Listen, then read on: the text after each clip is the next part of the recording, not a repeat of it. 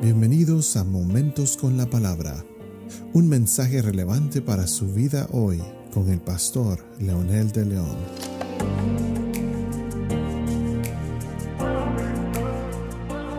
Saludos amigos y amigas, aquí estamos nuevamente con un episodio más de Momentos con la Palabra.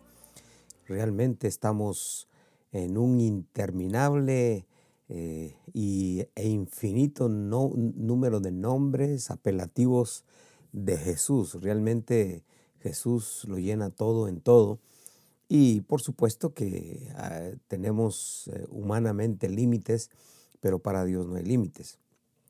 Hoy nos estamos concentrando en eh, un nombre que recibe Jesús o un apelativo que recibe Jesús, un título que Jesús tiene y es el título de rey.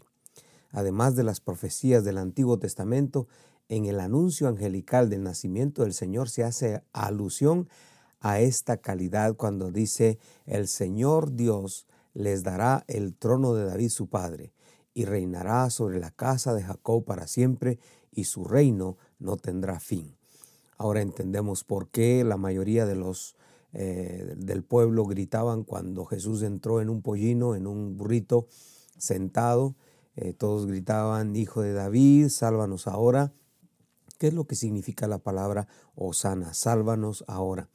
Y por supuesto, eh, aquí hay una gran cantidad de explicaciones y un montón de experiencias tan hermosas acerca del reinado de Jesús como una profecía que definitivamente y de una manera un poco triste, pero el pueblo no entendió lo que significaba ese reino, no entendió lo que significaba la misión de ese rey. Pero bueno, es parte de lo que queremos mencionar en unos momentos. Los magos vinieron del oriente preguntando, ¿dónde está el rey de los judíos que ha nacido? Otra connotación interesante, cómo estos sabios, estos magos, como mencionan algunos, pero los originales dice que eran sabios que venían del oriente, ¿cómo supieron que él era el rey de los judíos? ¿Quién les enseñó? Obviamente nos, nos alude a algo interesante de personas ilustradas, personas que no solamente leen la historia, pero también están inmersos en, en, su experiencia o en su trabajo o en su misión. Y no conocemos mucho de estos personajes, pero ellos reconocieron al rey de los judíos, que los mismos judíos no entendieron ese reinado. También este, Natanael confesó cuando dice, tú eres el rey de Israel. Y Pablo dijo, preciso es que él reine. Por supuesto, este reinado del que Pablo está mencionando tiene la connotación verdadera, lo que Pablo entendió, el propósito del Señor al encarnarse y al establecer un reino aquí en la tierra. También dice eh, la palabra de Dios, Él es el rey de reyes y señor de señores. En el libro de Apocalipsis habla de esta expresión. Ya aquí, por supuesto, ahora sí, en toda la amplitud de la palabra, en todo el significado de la palabra rey de reyes y señor de señores, los que los judíos no entendieron, el Apocalipsis ahora capta esta visión global de lo que significa su señorío. Y por supuesto también eh, al hablar de la oración del Padre nuestro, Jesús habló de venga tu reino. En otras palabras, venga tu señorío sobre mí a reconocer al Señor como Rey.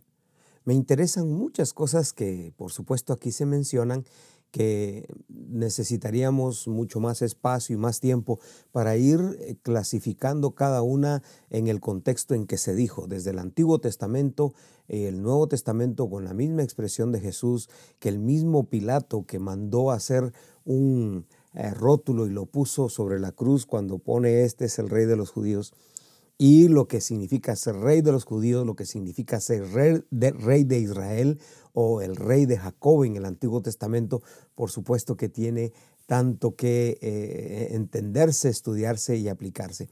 Pero baste decir que eh, ya específicamente hablando de Jesús y en su reinado, Él traía una misión. Él tiene un reino, tiene súbditos, tiene enemigos también, por supuesto, pero lo interesante es que en la mente y el corazón del pueblo, como que ellos recibieron las profecías y recibieron el mensaje de Jesús, pero nunca lo entendieron. Y eso, por supuesto, contrarresta la, eficacia del ministerio de Jesús en la mente de estas personas, que inclusive esto lo llevó a la muerte.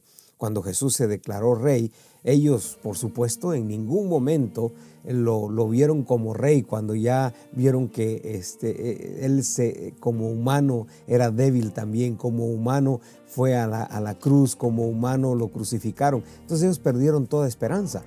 El mismo Judas tenía otras eh, inquietudes en su corazón y otros propósitos. Sin embargo, eh, los discípulos mismos entendieron el reinado de Dios y su, su ministerio como rey en esta tierra hasta en el día del Pentecostés.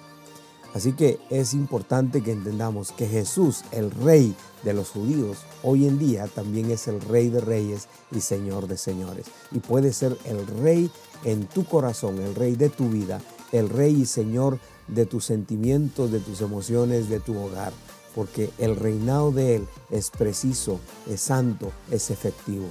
Para lograrlo, solamente tienes que decirle, amado Padre, gracias por Jesucristo tu Hijo, y hoy quiero repetir lo que él, él mismo repitió a sus discípulos, venga tu reino y hágase tu voluntad, aquí en la tierra como en el cielo.